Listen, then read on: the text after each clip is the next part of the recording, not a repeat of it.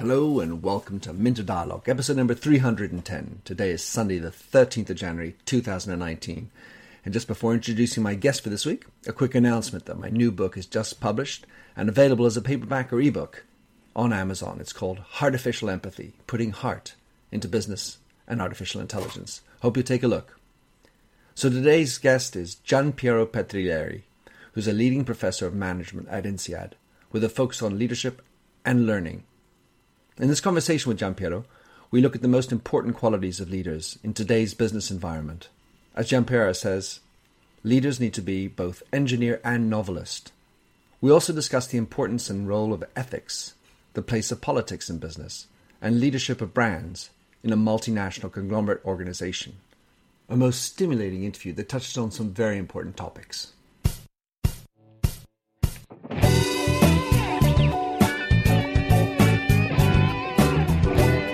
Welcome to the Minter Dialogue podcast, where we discuss branding and all things digital.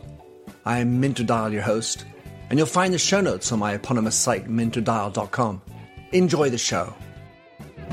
Gianpiero Petriglieri, it's great to have you on the show. I've been dying to have you on ever since we had that marvelous experience uh, at the INSEAD reunion where you absolutely wowed us, uh, intrigued us, and titillated us on this notion of, of leadership in today's crazy world. So, Gianpiero, in your own words, tell us um, how how would you describe yourself? Uh, I'm a management professor who trained as a psychiatrist and um, was interested in the way groups can make us thrive or can drive us crazy. And um, eventually, through the you know through the vagaries of modern careers, ended up um, studying how people uh, find a sense of self, uh, pursuing this, this uh, idea or illusion of uh, becoming a leader. And uh, working at a business school, very interested in leadership and learning. Um, and that's uh, that's who I am. Well, we, we share this experience of INSEAD, and at the reunion, you talked about this notion of leaders today being needing to be novelist and engineer. And I, of course, I wrote up a blog post about how much this impacted me or made me think as a writer myself. How do you describe the place of humanities as an academic study, if you will, for leaders? And, and to what extent should leaders today be looking for people with humanities backgrounds? Yeah, I think I think you have to think of the humanities as a metaphor for a serious, sustained concern for what makes us um, what makes us tick, what um, makes us relate um, to each other in a in a, in a civilized way, if you want, and what makes um, and what makes societies function. So, you know, the humanities tend to investigate the question of what makes us different from um, our relatives um, in in the great apes family, um, and uh, you know, and what keeps us um, getting along instead of killing each other. What um, makes a distribution of resources in a society fair and um, unfair? How should we how should we get organized and and why? And and I think you know you hear a lot these days this idea that um, leaders need the humanities. And I think it's a way of saying that leaders need to continue taking this question seriously in um, in their work. That um, just because something works, just because something is efficient, doesn't mean that it should exist or it's particularly useful or effective. I think it's a call for leaders to have um, a moral orientation as well as um, you know as a as an economic and functional orientation. But I also want to say I don't think it's anything new. Um, I mean, as you said in your um, in your question, I think forever leaders have had to um, demonstrate two kinds of performance if they wanted their leadership to last. Their um, technical performance, the fact that they could achieve certain results, especially if they had promised to achieve certain results, um, but also their cultural performance, which is um, their ability to embody certain values that um, um, their people, their community hold dear. If you can't achieve the results you promised to achieve, or if you can't embody the values um, your community all dear, it's um, it's hard to be a leader. And you got to do both at the same time. That's why I often say you cannot be alpha leader. Um, you you're not a leader at all. In the same way that you can't be alpha human. Uh, I mean, what distinguishes a human from a machine is that it uh, it's um, the the quality of its um, existence can't be simply reduced to whether it achieves what it was built to achieve. Um, humans uh, want different things at the same time, conflicting things at the same time, um, and uh, and I think those contradictions um, make us human in the same way that being able to look at both sides of um, performance makes someone a leader.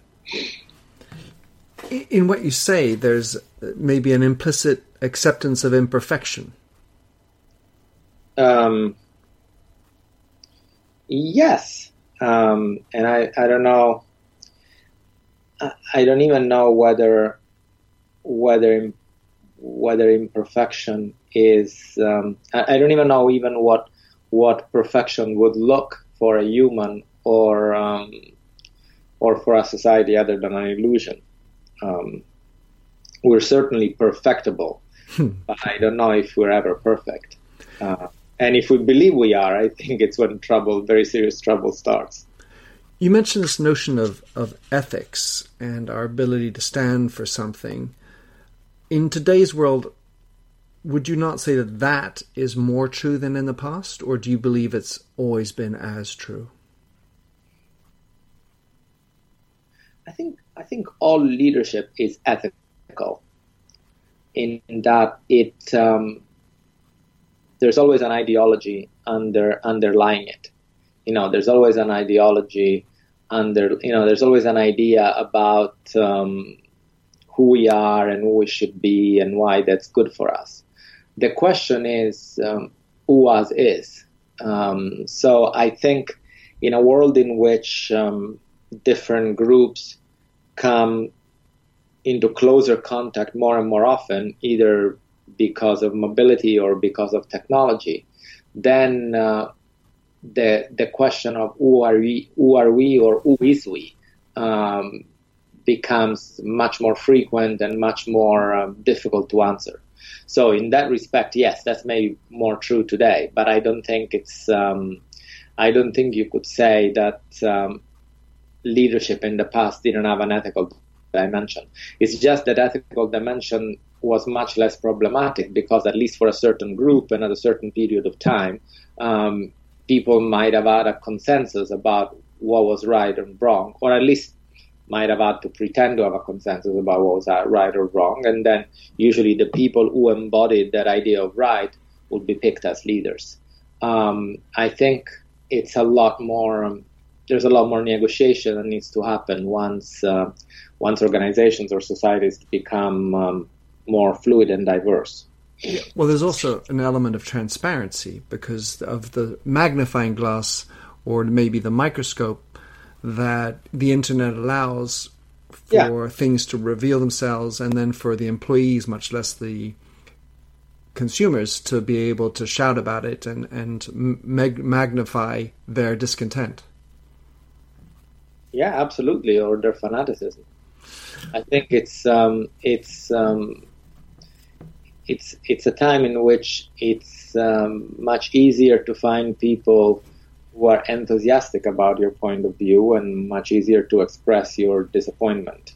Um, so, so one of the things you you you uh, well, definitely interests me is is the notion of expressing yourself as a leader, and mm-hmm. of course they're making decisions. There may be your culture I, I look at specifically the area of multinationals and the challenge of having a, a series of multiple brands underneath you because each brand by themselves ought to have its own set of values and territory and yeah. and key performance indicators and and specific um, in, you know individual USPs. How does a CEO then incorporate or oversee that umbrella of brands uh, while allowing the brands to be different? Well, maybe shifting their view of what either our leadership needs to provide. I mean, very often we still think of leaders as having to provide a vision first and foremost, and therefore that that perspective already creates a conflict because how do you provide a singular, consistent vision when your organization um, includes um, entities who benefit from having their own distinct identities, right? Mm-hmm. And so your singular vision threatens their distinctiveness. So one way to deal with it is to actually changing your perspective from having to provide a singular vision to thinking of your job as a leader as having to provide a hospitable space. Having to provide a space in which more than one story have um, equal citizenship and equal voice. And by the way, I think this is uh, true in a lot of um, in a lot of uh, struggles with leaders today, which is uh, we keep thinking of leadership as the provision of a vision, and that works very very well when there's only one single ideology, one single story, one single entity to look after. When homogeneity is the name of the game, then um, the visionary is a great um, form of leadership. But when you have multiplicity, when you have um, more than one voice, more than one identity, more than one story, um, what's um, the challenge that leaders need to tackle is not to um, give voice and embody that one single story and amplify it uh, for the world to see. The challenge that, need, that leaders need to tackle is how do you um, create a space where more than one story can come together and see each other, learn from each other, and, and grow. Um, and uh, and I think uh, you know this where I think leaders need to be less uh, visionary and um, more connectors these um, these days.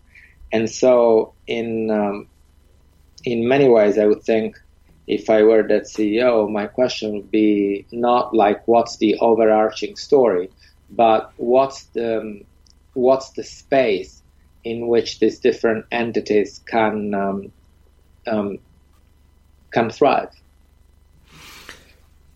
I love it. So if if you were then a headhunter and and you you're running let's say a company like Procter and Gamble, would that mean that you should not be hiring someone like Steve Jobs? Definitely. Definitely. Because you wouldn't you wouldn't want to you see our traditional portraits of leadership are all over indexed on consistency, on that single minded focus on one vision to the point of personal obsession, right? That the Steve Jobs example, that person that, you know, till the last minute um, embodies the magic of one um, simple yet overarching vision. But if you're running uh, an organization in which you're serious about um, multiplicity, in which you're serious about diversity, in which you're serious about inclusiveness. What you need is leaders that are actually very comfortable with inconsistency, with um, not who's um, who, and you need to focus less on their competence than on their capacity, not what they can manage, but actually what they can handle. Uh, and it's very hard for a leader to match their multiplicity in their external environment if they don't have a certain amount of multiplicity in their internal environment. And by the way, this is the idea that many multinationals apply when they send their high potentials across different functions and across different geographies, because you want to make sure that once they get to those top positions, they can actually find within themselves a piece of um, a piece that mirrors, that resonates with the different parts of the organization they need to lead. Um, and if they can't, then those parts of the organization will feel unseen, unrepresented, and alienated. Imagine how fast we could solve the world's biggest problems if more SaaS startups would gain traction sooner. Welcome to the Tech Entrepreneur on a Mission podcast. This podcast is dedicated to sharing experiences from B2B SaaS CEOs who are going above and beyond to deliver change that is noticed. You will hear their secrets and learn what is required to build a SaaS business that the world starts talking about and keeps talking about, and how to overcome the roadblocks to do so. My observation for having worked in a large organization which shared lots of individuals is that you tend to replicate what you are successful at. So if you get promoted from one company to another, well, what I did there was what I, I knew how to do and I did it well and I was recognized for that. I get promoted. Then typically what I do is I reproduce that. And then the challenge becomes how do you make different cultures underneath that? Because if I was on one brand now, I'm on another brand doing the same thing. Well, aren't I just harmonizing the brands? Yes. Yes, that's that's the challenge of change um, in any case. I mean, the human brain is a great generalizer. Whatever works, we retain. Whatever doesn't work, we dismiss. We are not um, amazing contextualizers. Uh, and, and there are good reasons for that. I mean, there's evolutionary advantages, but it's, um, it's very useful to realize that and it's also important to recognize that in order to transcend that natural that natural ability to continue doing what has worked, which by the way, it's not you know it's got its advantages. Um, we need to be curious and get help. Another uh, so another area, Gianpiero, that you you talked about and you talk a lot about is the notion of trust. Yeah. Without trust, there is nothing. What I wanted to throw out was asset and a leader. If you have trust, every other asset accrues to you. If you have every other asset but no trust, people will get at you anyway. So, in, in today's world, uh, maybe we can start off with how has trust changed uh, materially in, in, in, in, the impact of these new technology and the new thing. But the one thing I wanted to throw out there was uh, how has politics potentially changed the way businesses govern themselves and the creation of trust? Um, what do you mean by that? Well, let's say that there's a divisiveness that reigns and it sort of has a way of seeping into our personal lives. I believe that politics and let's say issues of the far right and far left are impacting every way we operate, including the way governance is done, the way even the stock market is now changing with their with um, funds that are looking at ESG and, and corporate uh, sustainable development. It, it's it seems that the, the the world's shifting, and what people might have trusted in the past has has been changing. I mean, I, I think that's I think there's generally been a trend toward increasing towards an erosion of trust, and um, you know, people put it down. There's there's been a lot of studies that put it down to different reasons. One is the fact that um, so-called leaders tend to accrue much more benefits than uh, than everyone else. In which case, it's not really leadership, is it? It's uh, it's it's predatory behavior. If you benefit only yourself and people close to you, and everyone else pays um, pays the price. Another is that um, there is a lot more opportunities to take refuge in um, bubbles of people who share your ideas and beliefs. And when your ideas and beliefs get reinforced, very often you end up not just feeling comfort, but also feeling mistrust of people who don't share your ideas and beliefs. So there's this idea of increasing tribalism in, um, you know, in the in the public and and in the private sphere. Um, and uh, and certainly that goes with um, with a reduction of trust, uh, especially with a reduction of trust in uh, people who don't seem to be similar to us, or at least who don't seem to uh, to share our our cares and our and our concerns. Now, um, as to the question of politics. Um, I think business has always been, in a way or other, political. You know, in um, in many ways, it's. But for a long time, it was um, possible or acceptable to claim it wasn't to say, well, this is not, um, you know, it's not a personal political statement, just business. It's become a lot more difficult not to see the implications of the things that we do. Uh, and so I think, for example, you, you see it in the rise of, um, of CEOs who speak up about political issues. At the same time, I think it's the byproduct of the fact that um, business has infiltrated um, parts of society that used to be considered um, the province of politics, of government, or um, of the professions of um, religion. You know, in I think in the in the lecture you attended, I talked about how you can look at um, you can look at social struggle as the struggle between, um, in some way, spiritual or religious institutions and political mm-hmm. institutions and um, economic institutions. That's been the case through history. And when an institution becomes central to the social fabric, when it claims that it provides, it caters to most of um, our needs, then people start have, raising their expectation.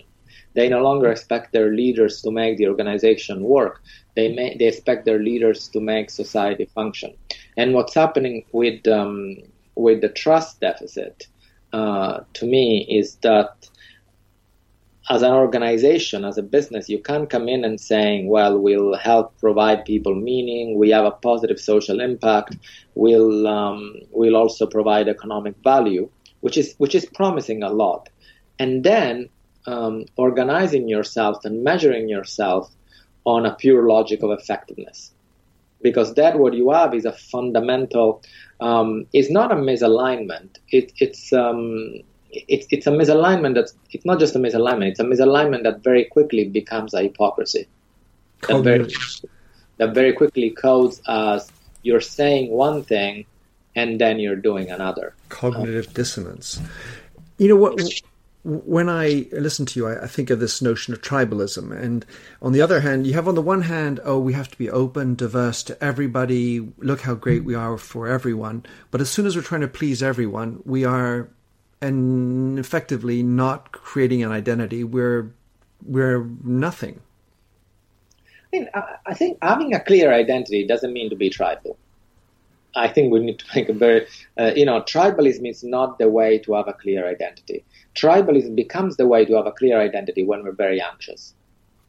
Because you can have a very clear and very strong identity that is not predicated on uh, demonizing and dehumanizing those who have a different one. So instead of using the word tribalism, community, because uh, uh you know tribalism comes with the sort of a negative warfaring type of connotation, whereas community doesn't.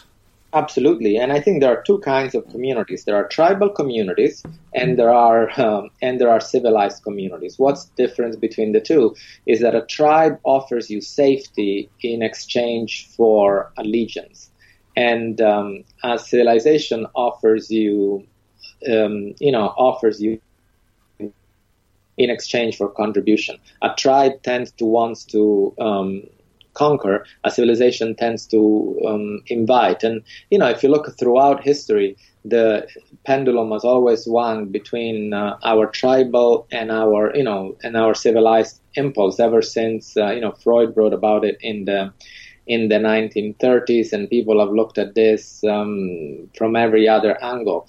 But the moment we become, actually, the moment we become anxious about our identity, that's the moment in which our communities become tribal, become insular, in which we think we are um, we are more human than those other people. And the moment in which we become more secure in our identity is the moment in which our communities actually become civilized, in which we say, um, oh, that's who we are, but I'm curious about who you are and um, what are you. And see, I think that's where um, that's where learning makes a big difference. I think you know, for me, um, the purpose of education is um, to take our tribal instinct and uh, and replace it with um, with curiosity, because at the end of the day, it's very easy to be kind and trust and trusting of those who are similar to you. What's harder is to be kind and trusting of those who are different from you. And unless you have that capacity, your community cannot call itself civilized. It's just a tribe. Just to finish, then, Gianpiero, this notion of trust in, in today's world, I have my observation has been that trust is really hardened once you've actually been through tough times. If you've lost together, if you if you and I know how to fight and, and say it out together, that is an indication and the road to real long term trust because we know how to go through the bad times. Whereas, let's say, curiosity, being kind, being open are much more positive, benevolent. But it does strike me that we need to allow for more toughness in, in this world in order to achieve greater trust. Well, I mean, it, what you're describing is not just toughness; it's toughness and sticking togetherness, you could say. And um, but if there is a society in which you see that there is um, that there are tough periods, and in those periods, some people seem to benefit and others don't. Some people um, reap the rewards and others pay the price. Then what you have is a recipe for mistrust, which is I think what happens in a lot of places these days. And so if, but if a community is going, yeah, definitely, absolutely, I think that the best kind of trust, the best kind of hope is the one that results from going through a rough patch and realizing that you can actually, um, you know, get through on the other side. You know, that's, um, that gives you a sense of hope, what I call resilient hope, a hope that's not based on illusions, but it's based on a realistic sense that, you know, we can get through this or I can get through this. Um, and that requires that requires a sense that we got through this together. And then you build trust. Yeah absolutely.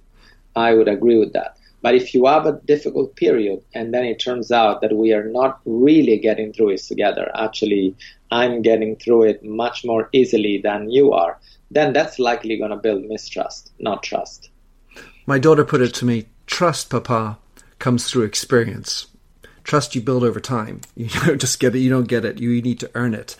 So lessons, lesson learned from my daughter. So Gianpiero, I know I need to let you go. Time is of the essence. What's the best way for someone to read your best writings, and whether it's HBR or follow you or get in touch with you if they want to know more?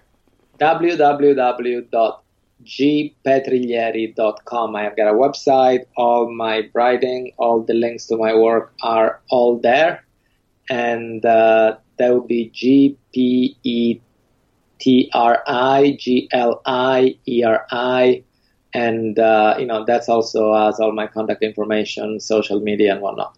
Well, Gianpiero, uh, I think you're an exceptional leader uh, in the position you take, the way you, you are able to, at the one hand, be in real life and, and engage people in the way you, you teach but also being online and the way you write. And uh, it's been a pleasure having you on the show. Thanks a lot.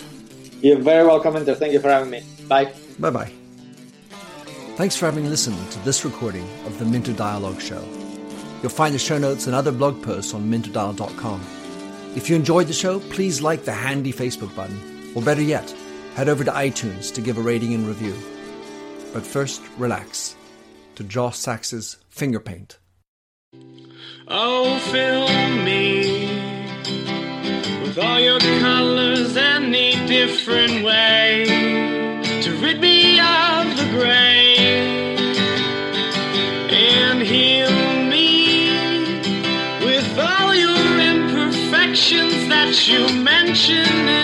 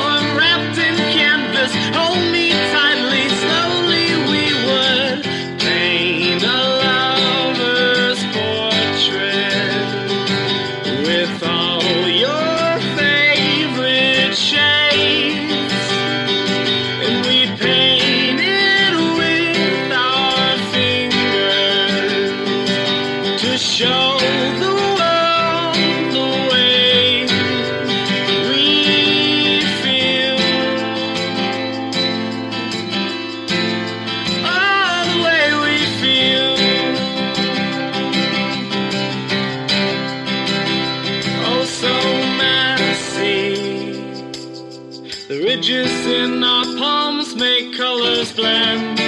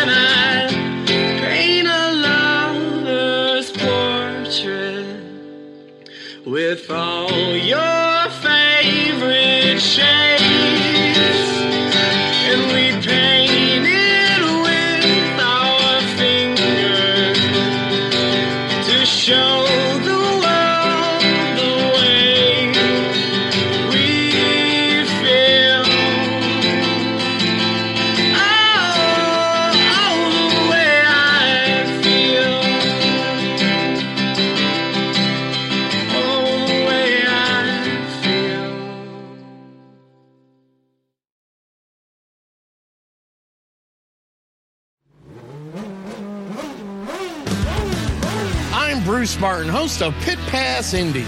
Each week, I go behind the scenes of the NTT IndyCar Series and introduce our listeners to the biggest stars of IndyCar, which features the Indianapolis 500 as its cornerstone event. The men and women that compete in IndyCar may be the bravest athletes in all of sport, as danger lurks around every corner. They are able to look danger in the eye without flinching. That is why the NTT IndyCar Series features the best racing on the planet. Join me every week as we talk to the stars of IndyCar, including the legends of the Indianapolis 500 on Pit Pass Indy from Evergreen Podcast.